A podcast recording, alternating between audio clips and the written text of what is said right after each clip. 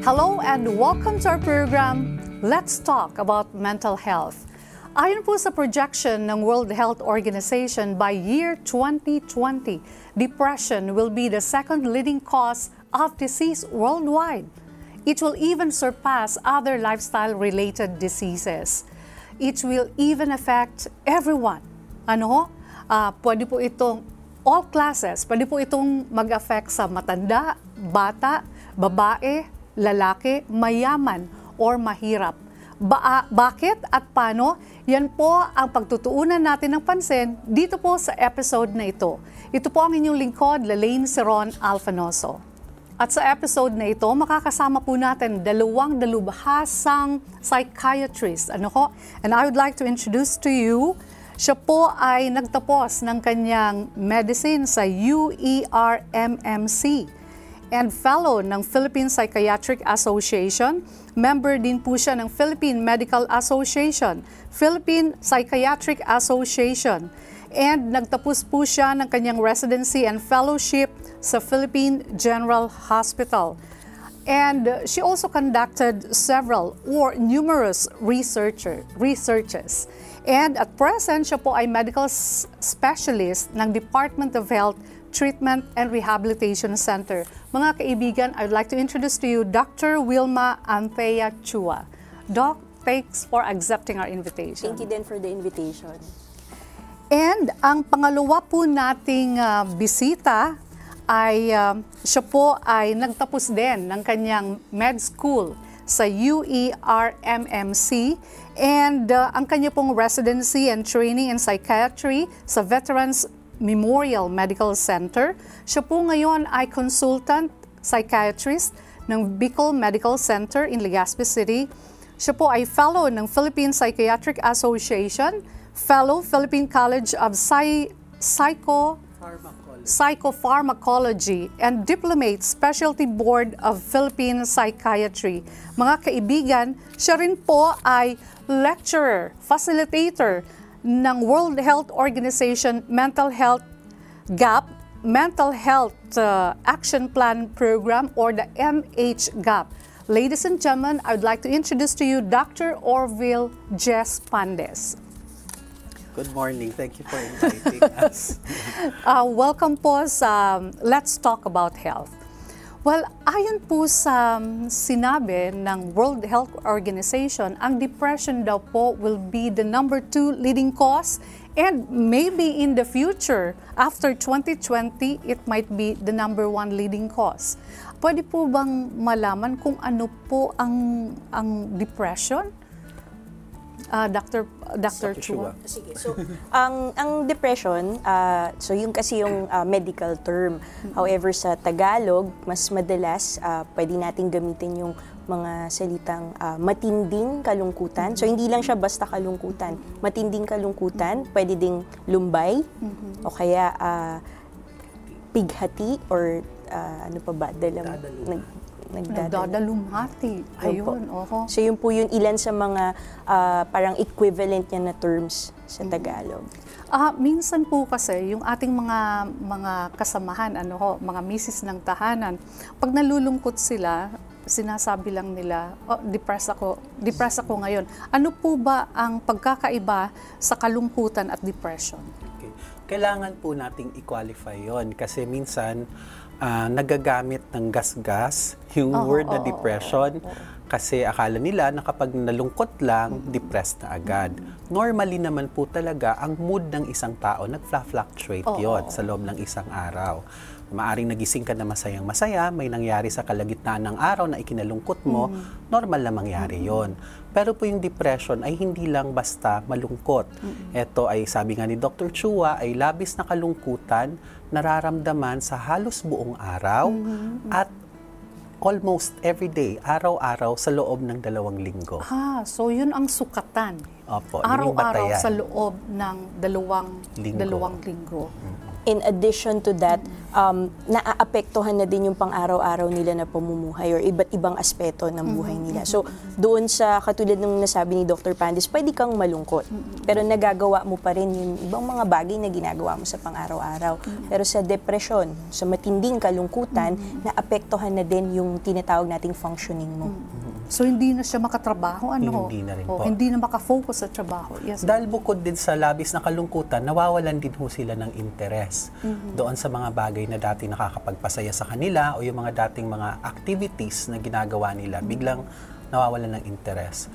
Tapos iba-iba rin yung yung manifestation, depende sa age group. Halimbawa, sa mga kabataan o sa mga teenagers, nagmamanifest siya ng pagiging irritable, bugnutin, Okay. Uh-huh. sa mga matanda naman, kadalasan, ah, na irereklamo nila yung pagiging depressed sa pamamagitan ng mga iba't ibang nararamdaman sa katawan. Sakit sa- Ito yung subspecialty ni Dr. Chua sa CL.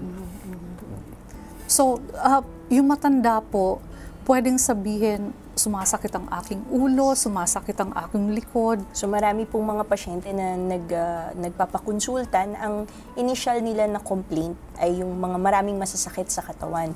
Pero sa, sa pag-uusap sa, sa clinic, nalalaman namin na mukhang matinding kalungkutan yung dahilan. Mas maari, maari kasing mas madali para sabihin nila na may masakit sa katawan nila kaysa masakit ang damdamin nila. Okay. mhm. Now, ah, may iba't ibang klase po ba ng depression? Okay, merong tinatawag na unipolar depression at meron ding tinatawag na bipolar, depression. Ano po ang pagkakaiba nila? Okay. Pag unipolar depression, ito yung typical na major depression. Ah, labis na kalungkutan lang ang nadar- nararamdaman. Bipolar, as the term implies, dalawang poles eh. Bukod sa labis na kalungkutan, minsan nagsishift o kaya yung kabaliktaran ng kalungkutan ang ipinapamalas niya.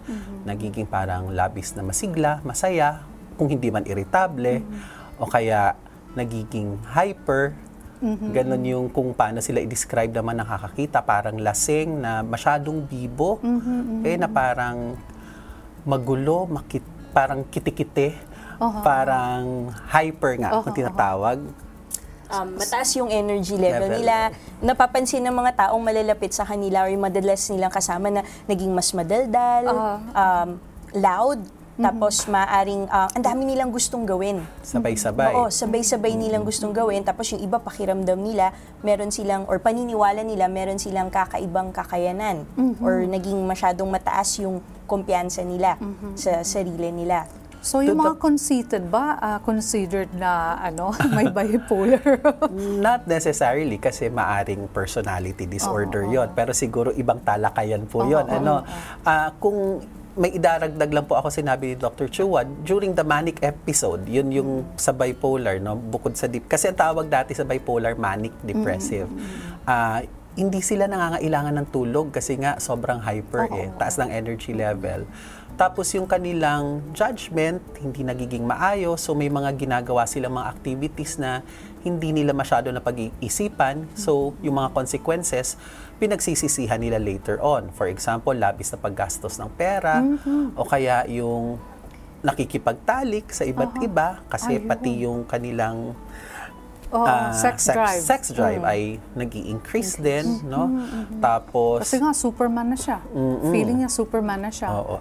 At yung mga nabanggit naming signs and symptoms ay naaapektuhan yung kanyang functionality. Kung paano siya ah, nakikipaghalubilo sa ibang tao, yung kanyang function sa trabaho, or kung Sa pag-aaral. bata pa sa pag-aaral. Okay. Ito pa, ito po bang bipolar? Ito yung sinasabing may mood swing? Opo.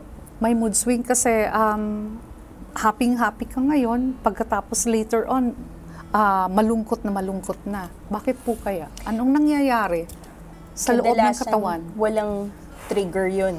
Okay. Kasi pwede din naman na sa, sa pang-araw-araw na maaring magbago. Sabi nga ni Dr. Pandis kanina, pwedeng mag-fluctuate yung mood mo. Kaya lang dito sa mga ah, nakakaranas nitong ah, karamdaman na ito, kahit walang walang dahilan or walang trigger, ay bigla-bigla na lang na magbabago yung mood nila. So, sa lahat ng mga ah, karamdaman sa pag-iisip, um, hindi lang kasi isa yung, yung dahilan.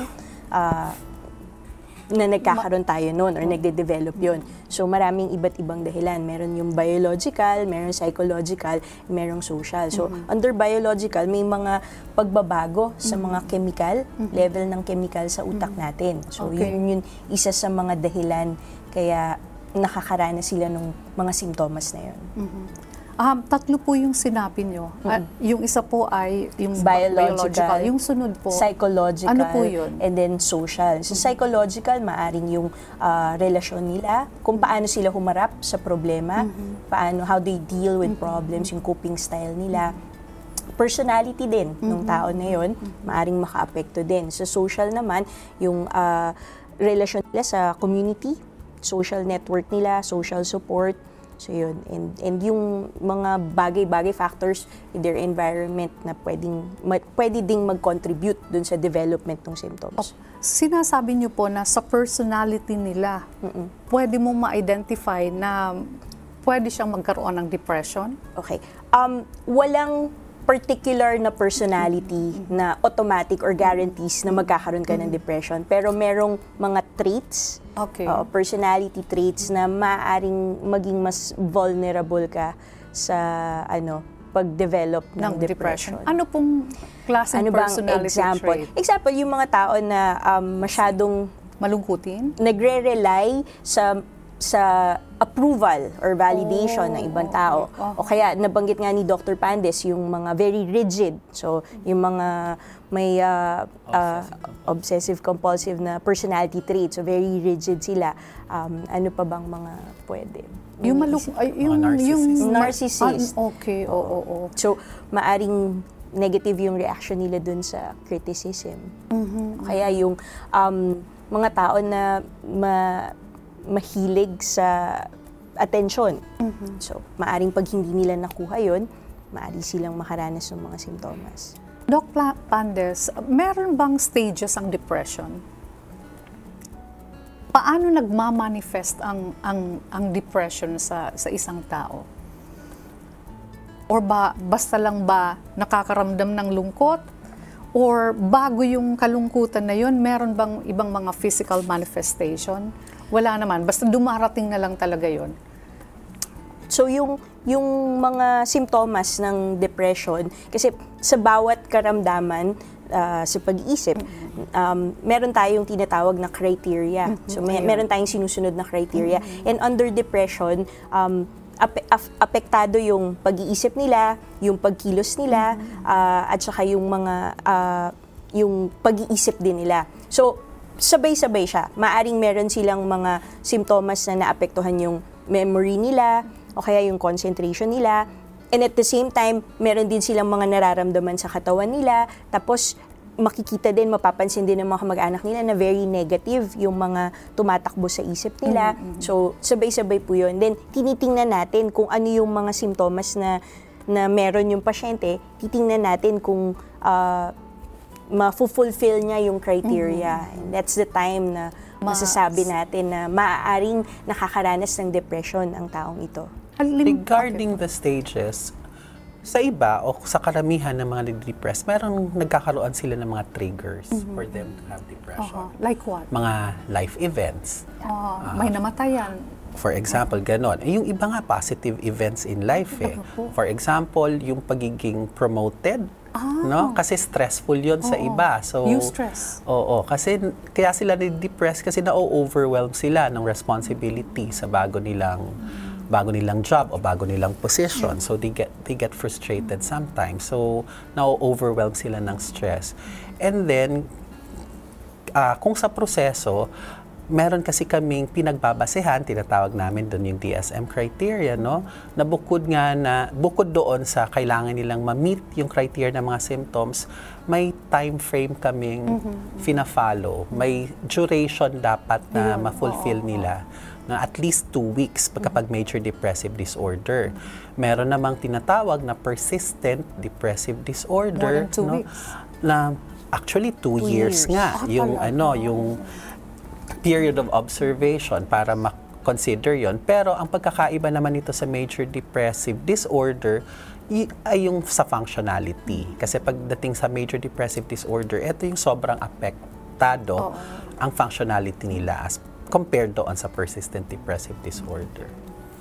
So, halimbawa po, na-identify nyo na na itong taong ito ay depressed. Ano ho, more than two weeks now. Or sabi mo nga, more than two years. Ano po ba yung dangers ng, ng depression?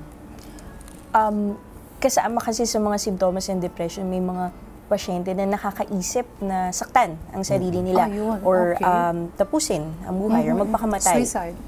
So, isa yon sa mga um, major na binabantayan namin Oo. sa mga pasyenteng nakakaranas ng depression. And in addition, siguro kasi kanina na-skip natin, bigla na tayong Oo, oo, nag-bipolar. nag-bipolar, oo. Yung mga kaakibat na mga simptoma ng pagiging depressed, bukod doon sa malungkutin at nawawalan ng interest, naapektuhan ng tulog. Mm-hmm. Sa depressed na tao, either tulog sila ng tulog o kaya Hirap hindi makatulog. makatulog, hirap makatulog, no? Typically sila yung magigising ng mas maaga than the usual. Ganon yung insomnia nila. Tapos hirap nang bumalik sa pagtulog uli. Pagdating naman sa pagkain, either kain sila ng kain Or hindi kumakain. or walang gana Walang gana. kumain. So, kung hindi man yun ang banggitin sa inyo, mapapansin ng mga kamag-anak na either pumayat, or tumaba. kahit hindi nagda-diet, or tumaba o, Patay. dahil sa kakakain. o. Tapos yun, nawawalan din sila ng kumpiyansa sa sarili. No, nag, nagkakaroon din sila minsan ng hindi naman dapat ika-guilty na mga bagay, no? Sobrang nagigilty sila or yung inappropriate guilt. Tapos yung energy level din nila. Kabaligtaran nga nung Manic. Oo, oo, manic sa bipolar, oo, 'di ba? Nabanggit namin kanina, sobra silang energetic.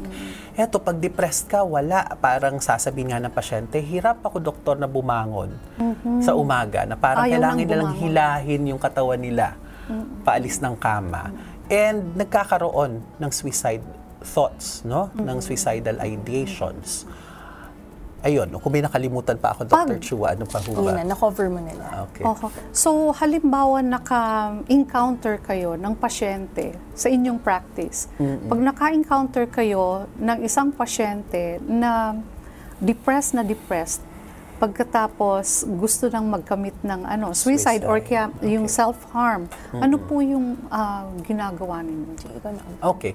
Ang suicide kasi, lalo na kung halimbawa, during the initial evaluation, may concrete plan. Ibig sabihin, talagang plaplanuhin na ng pasyente, gagawin na niya. O kaya, ginawa na, kinumit na.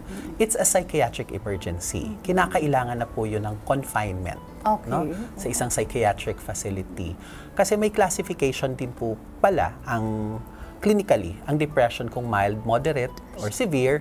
Tapos din doon, nagkakatalo kung anong klase ng ng management ang ibibigay namin.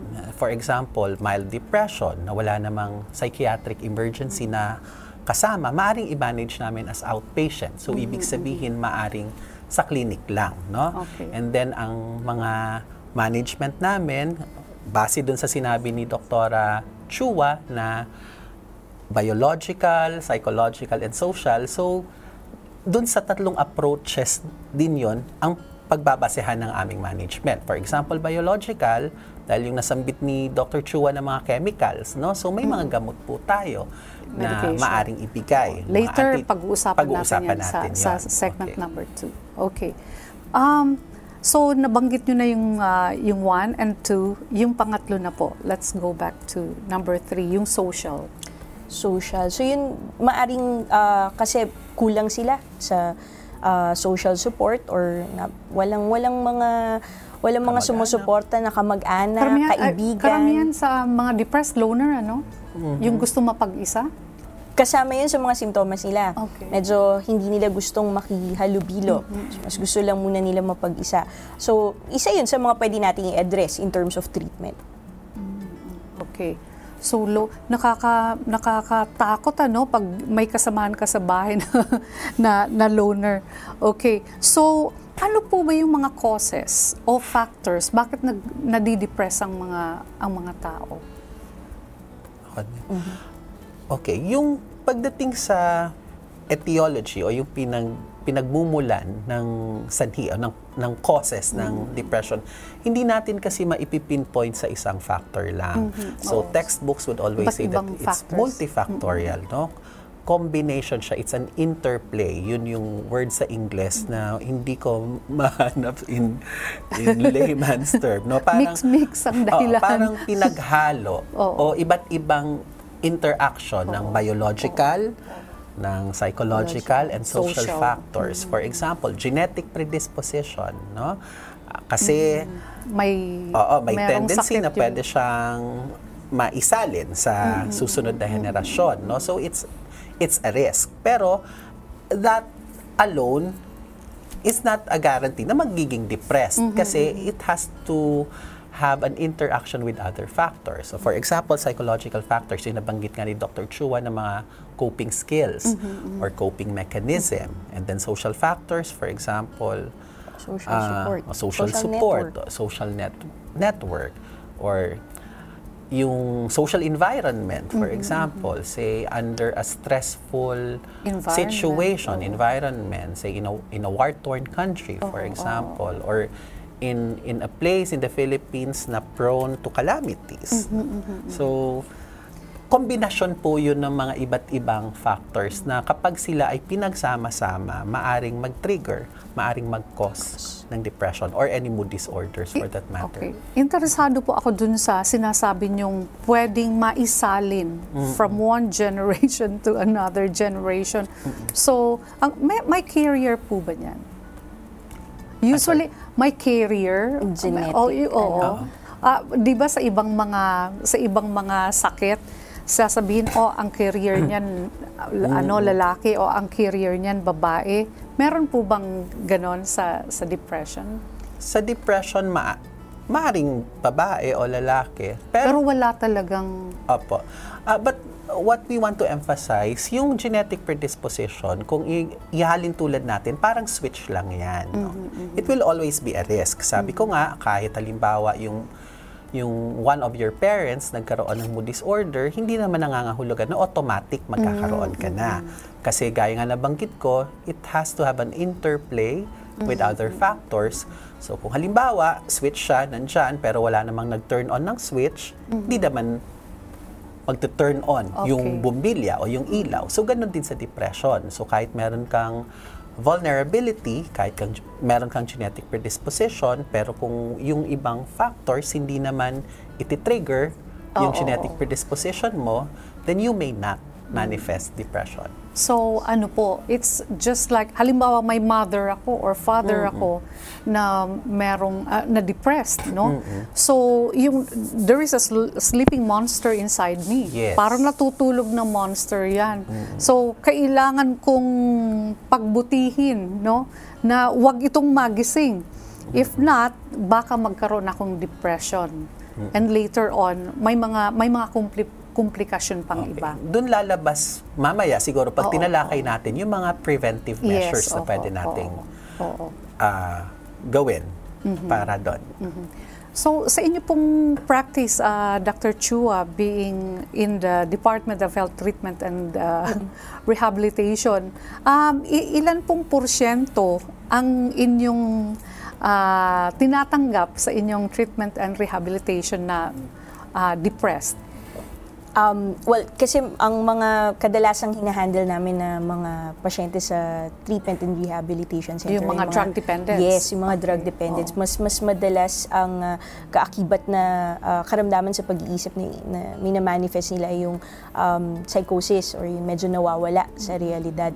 Meron din mangilan-ngilan na nakakaranas ng depression um, dahil dun sa paggamit nila ng ah, ipinagbabawal na gamot. Um, in terms of percentage, I do not have yung yung exact numbers ngayon. However, um, na, napansin ko na um, marami din sa kanila na nakaranas or nag, nagsimulang gumamit ng ipinagbabawal na gamot dahil nakakaranas sila ng depression, Depression. bago Oo. pa. So, yung, Oo. yung paggamit ng ipinagbabawal na gamot yung naging paraan nila ng pagharap doon sa kalungkutan nila. So, parang yung iba nag-self-medicate nga with illicit substances.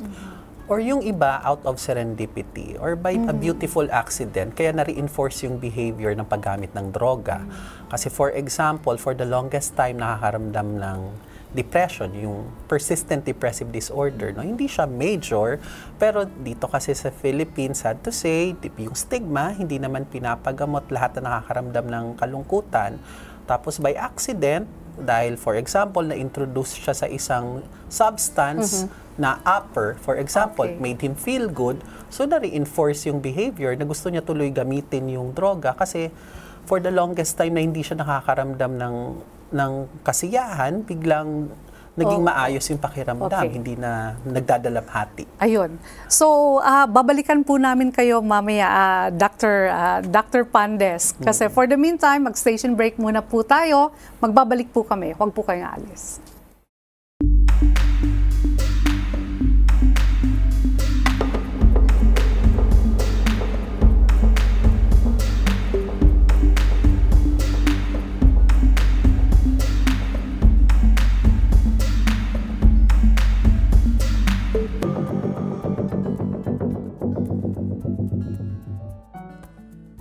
Welcome back to our program. Let's talk about mental health. Mga kaibigan, babalikan natin si Dr. Pande sa kanyang ini-elaborate kanina. Nabitin po, ano? Kaya babalikan natin. Doc, you are talking about mood-induced chemical abuse. Okay. Gaya ng sabi ko, merong mga tao o pasyente na matagal nang nakakaranas ng mood problems, no, ng depression in particular for example, na kadalasan kaya hindi nabibigyan ng atensyon o medical intervention dahil sa stigma, hiya, o dahil, di, di ba sa ating kultura, minsan kapag nalulungkot, sasabihin, o kailangan mo lang ng, ng makasama, kailangan mo lang ng kainuman, o Lumabas. kailangan mo lang lumabas, yung mga ganon. Hindi talaga nabibigyan ng emphasis yung psychiatric care. Ngayon, kalaunan, kung halimbawa nagkaroon ng pagkakataon na by accident o kung sinadyaman or kung anumang paraan ay na-introduce siya sa isang chemical o substance na ang epekto ay upper, yung nakakapagpataas nung kanyang mood, no? So, after many years for the longest time, saka lang siya uli nakaranas ng kasiglahan. Oo, oo, no? oo. Nare-reinforce tuloy Ayun. yung habit na paggamit ng substance na yon Tama, kasi oo.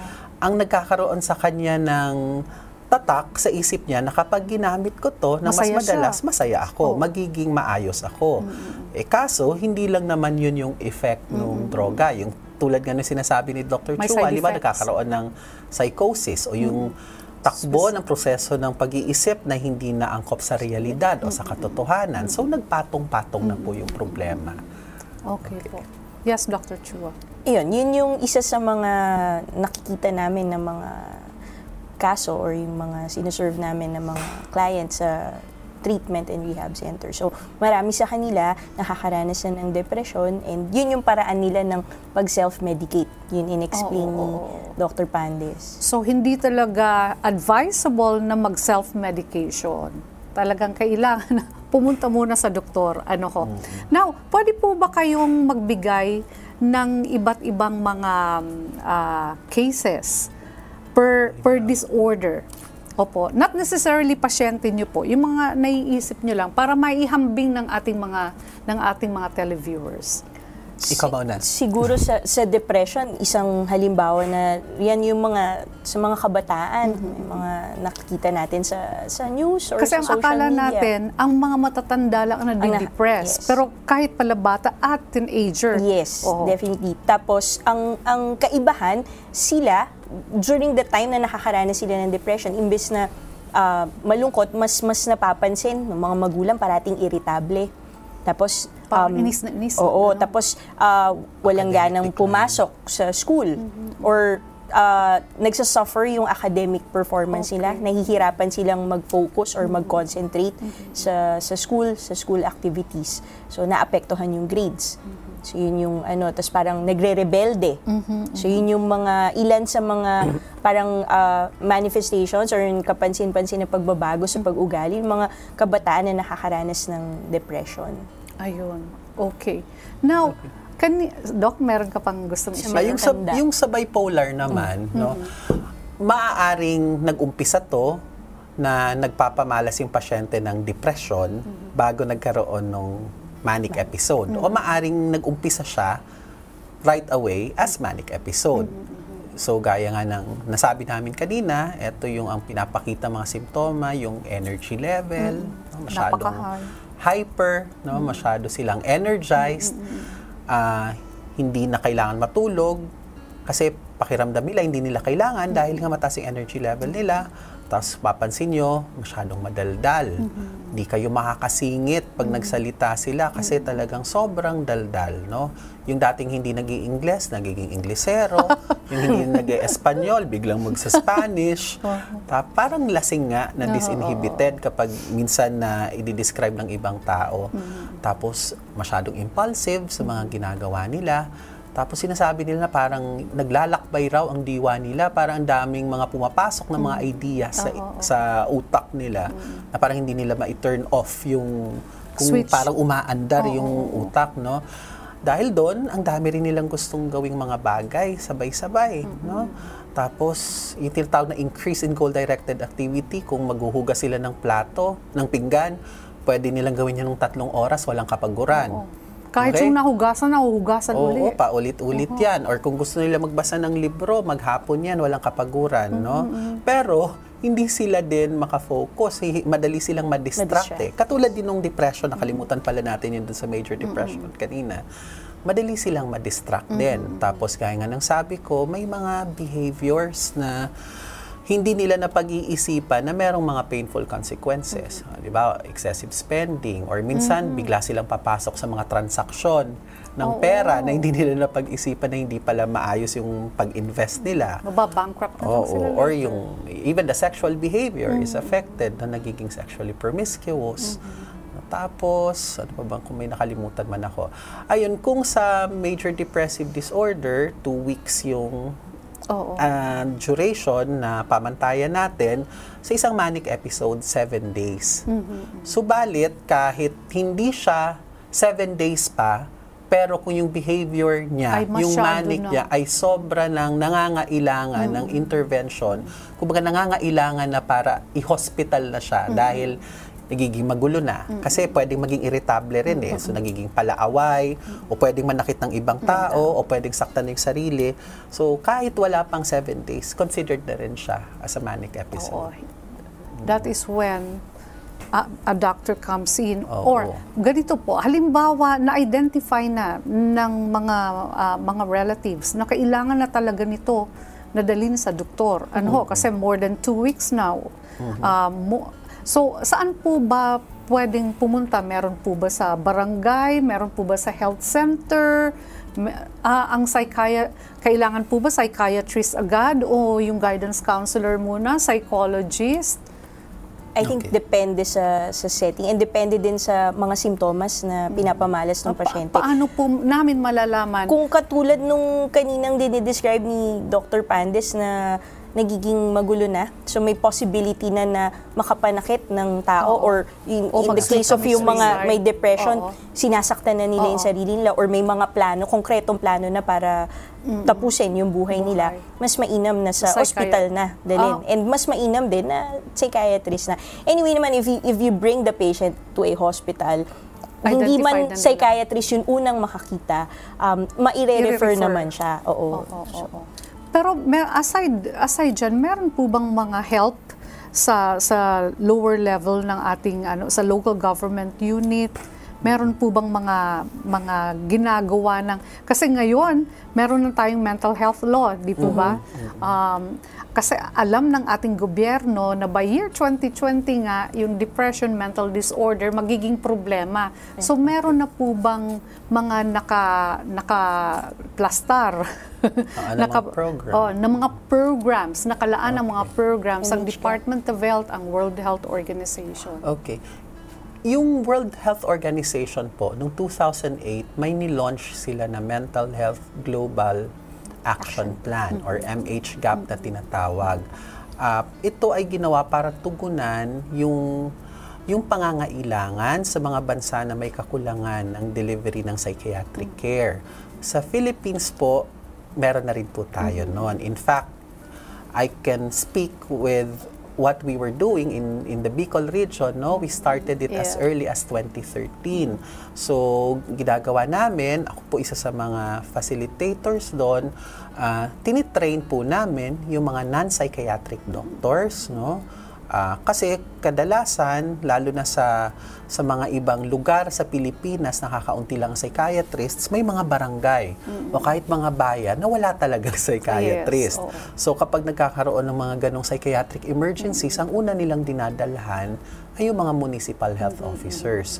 So yung layunin ng program na to ay para i-train yung mga municipal, city health, and even provincial health officers ng basic na kaalaman sa psychiatric disorders. Kasi nakakalungkot man minsan, may discrimination din within the Tama. medical Oo, oo, community. Or kung hindi man discrimination, sila mismo takot sila mag-handle ng psychiatric patients. So part ng training ay para turuan sila kung paano magbigay ng paunang lunas bago i-refer sa amin sa Yun yung tinatawag na psychological first aid. Isa po yun. Isa po Isa yun. lang po yun. Ah, Kasi okay. iba't ibang klase pong programs ang MHGAP. Oo. So ano po yung iba't ibang klaseng program ng MHGAP? Ah, yun, actually nasa second version na kami ngayon, no. We Hmm. we discuss may para kaming algorithm, may guidelines Oo. na sinusunod yung yung manggagamot na hindi psychiatrist, halimbawa, ito yung manifestation na pinakita ng pasyente, mas madali nilang ma-identify kung saan nila i-classify.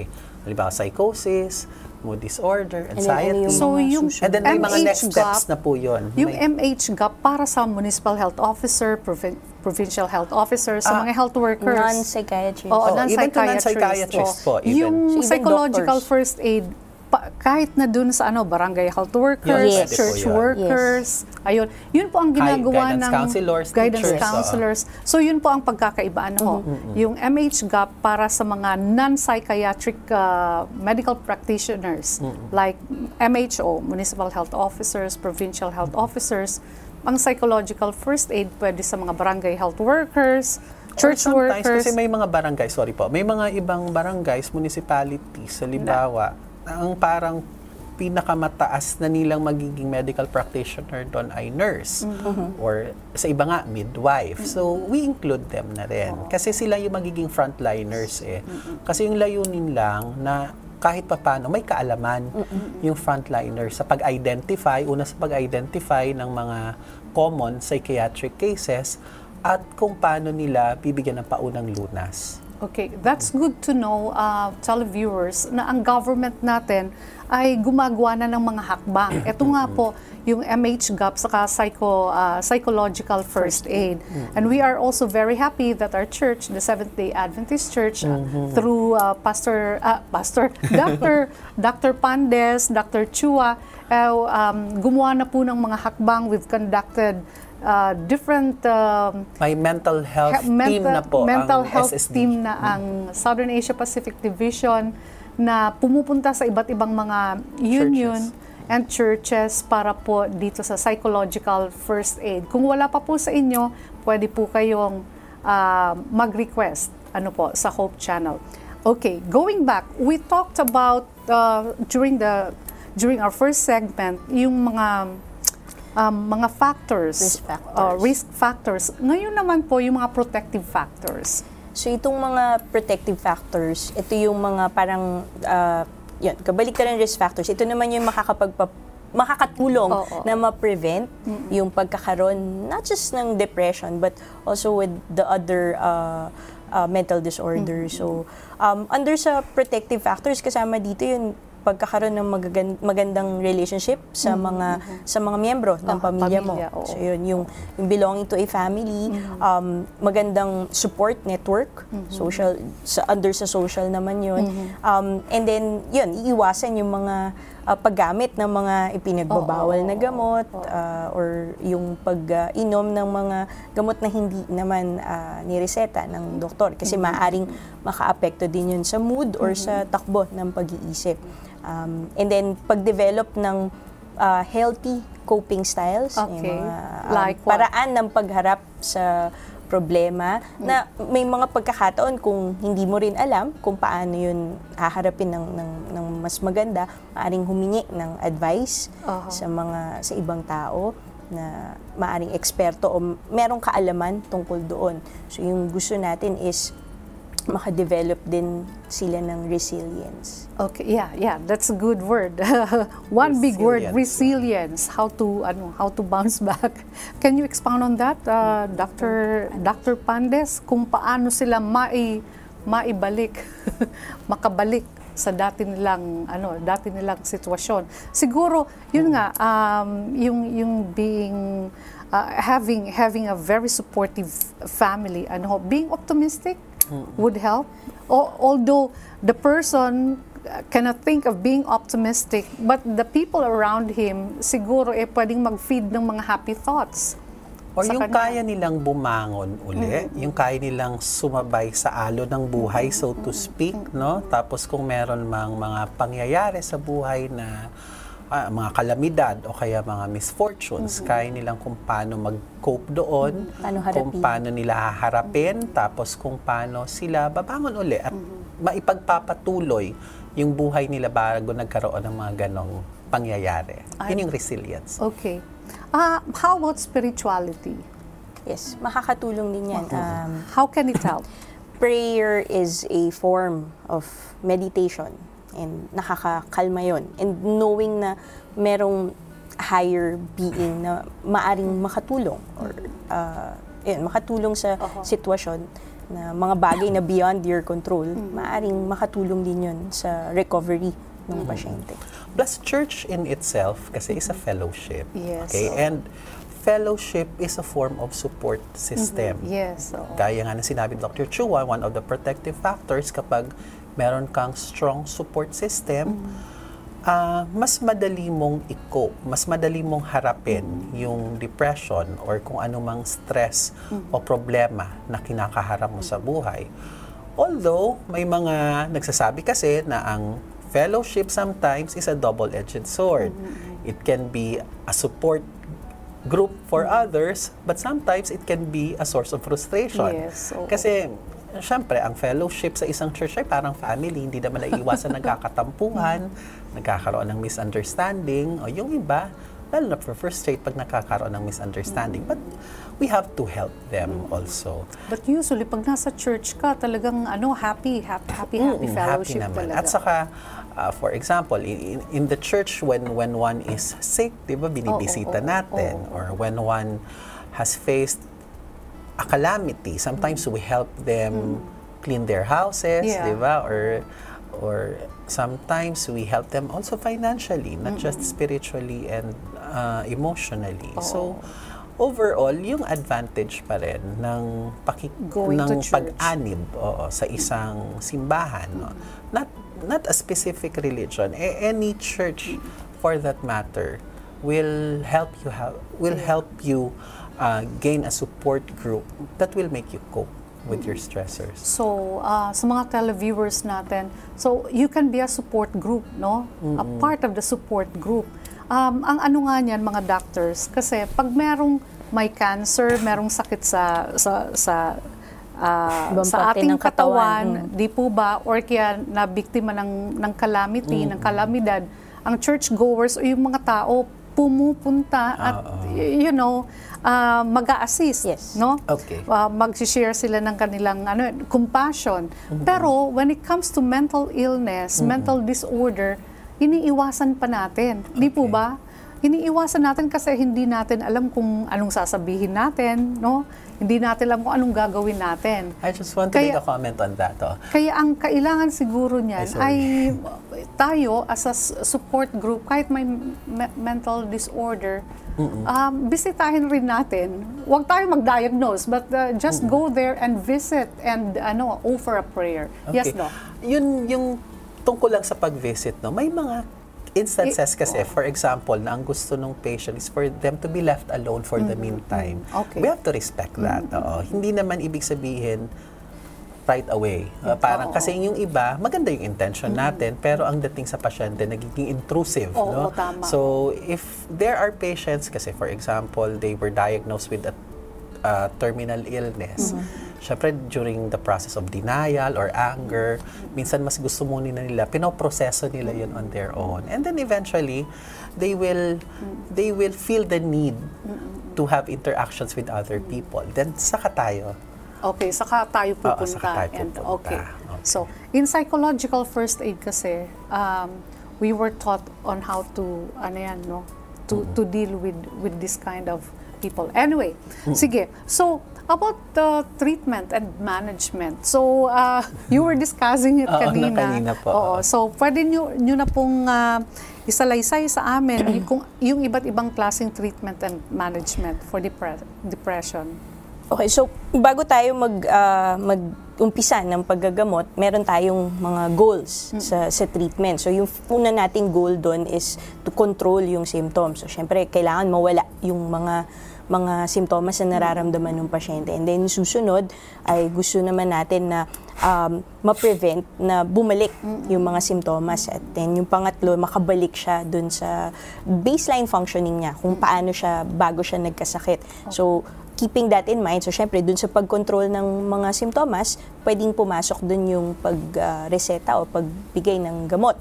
Kasi nabanggit natin kanina, di ba? I-relate ko lang doon sa nabanggit kanina na yung, yung tingin natin, yung approach natin ay biopsychosocial. Oo, oo, oo. O kasi nakita natin na yun yung mga factors na nag-contribute sa pag-develop ng karamdaman. So hindi yung mga factors na i-address natin sa gamutan. So biologically, yun, gusto natin i-control yung symptoms, so magbibigay tayo ng gamot kasi may mga chemical sa utak na involved.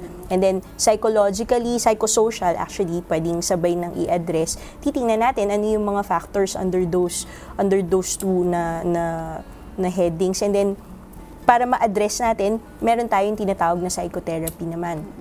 So sa psychotherapy, doon natin pag-uusapan yung mga issues ng pasyente or yung mga ah, nakita nating mga risk factors or factors present under psychological and social, i-address natin doon. So mas may mga pag-aaral na nagsabi na kung medication alone, um, maaring gumaling ang pasyente. And then kung psychotherapy alone, maaari din gumaling yung pasyente. Pero best results are achieved kung yung sabay, sabay-sabay. sila. Oo. Okay. So the medication will make you happy pero yung yung pag-discuss ng mga issues or other factors that contributed dun sa pagkakaroon ng karamdaman um, pag na, na, na-resolve yun or na nagawa ng ah, napag-usapan mas mapapahaba yung panahon na, na masaya ka. Oo. It is really recommended to go and see a psychiatrist. Ano po? Kasi if let alone, or kaya uh, pag pinabayaan lang natin, ano po, pwedeng um, Lumala. maraming ano komplikasyon at uh, lumala. Nga, aside doon sa management and treatment, meron po bang recommended lifestyle para sa isang taong ano nadidepress meron ba silang kailangan gawin mag mag-ehersisyo meron ba silang mga pagkain na dapat kainin o dapat iwasan ano po ba ang mga recommended lifestyle for Okay. those Before the lifestyle, no, ah, yung, kung if I may just add, yung dun sa social intervention naman, sa social management, ah, kailangan din nating alamin kung ano yung nag-perpetuate, ah, ano yung nag, ah, yung mga bagay na nagpapanatili ng problema nung pasyente. Kasi nabigyan man natin ng gamot, nabigyan man natin ng therapy, pero halimbawa may family situation pala Ayun, na hindi okay. natin ina-address. Halimbawa, abused pala siya ng husband Oo, niya oo, oo. or kung anumang klaseng ah, suliranin within the household.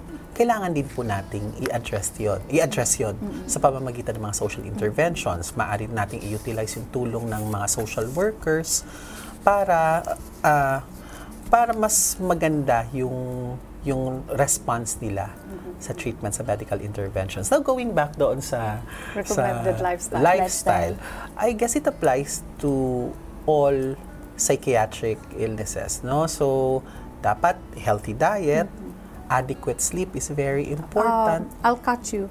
Doon po sa, sorry, doon po sa healthy diet, ano Oo. po kaya yung mga um, kailangang uh, kainin at ano yung mga dapat iwasan?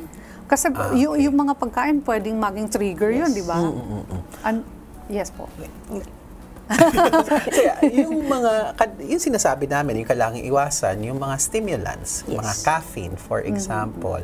So, Kape. Kape, iced tea, chocolates. Ah, pati iced tea. Oo, soda. Oo. soda. Okay. Yun, kasi o yung mga energy... Chocolates. Chocolates. Kasi may caffeine din po ang chocolates. Oho. no? Even yung energy drink, yung mga... Ang hindi na sabi ako kasi- magbabanggit ng mga brand Opo, names. wag na no? po. Ang sabi kasi nila, pag malungkot daw ang isang tao, bigyan mo lang ng chocolates kasi parang upper yan. Pag, Oo. I know later on, ah, ano, malulungkot na uli sila. Oo. So, bawal po ang chocolates. I- Okay. or kaya i-prevent ang ano, ay, ay prevent, ah, ano, ah, iwasan, ang Iwasan. chocolates. And then alcohol, okay, Oo. smoking, and of course any illegal illicit- substances. illicit So we have to avoid that. And then, yun, adequate sleep, tapos Exercise. exercise, and then yun, self-restraint. Ayun. Kahit sa Bible, sabi everything should be in moderation. So, we we strive or we try to learn how to be temperate Okay. in all things, in everything. So that's Thank the lifestyle. Thank you so much. Any last uh, parting words for our televiewers? Okay. Very brief lang po. Uh, what I would like to tell the televiewers is that depression is okay. Depression is is a condition that uh, can be addressed, and uh, although there are very few psychiatrists, but the help is available. So, alisin po natin yung stigma, wag nating ikahiya. And eto pala nakalimutan ko emphasize, ang pagkakaroon ng depression ay hindi nangangahulugan na mahina ang pananampalataya mo sa Panginoon o na mahina ang karakter mo. Anyone can can be stricken with depression at hindi natin kailangang ikahiya na magpagamot. So, uh, the help is available, psychiatric intervention is available, so please don't be scared or be ashamed to seek help. Um, katulad din ng sinabi ni Dr. Pandis, ang, ang depression ay nagagamot po. So, marami pong paraan, um, mas mainam po na kumonsulta sa doktor para makita natin kung ano yung paraan ng paggagamot na pinaka-akma or angkop doon sa nararamdaman ninyo. Very well said. Thank you so much, Dr. Pandas and Dr. Chua. Uh, maraming maraming salamat po sa inyo mga kaibigan. Ito po uli ang inyong kaibigan, Lalaine Siron Alpanoso. Nagpapasalamat po.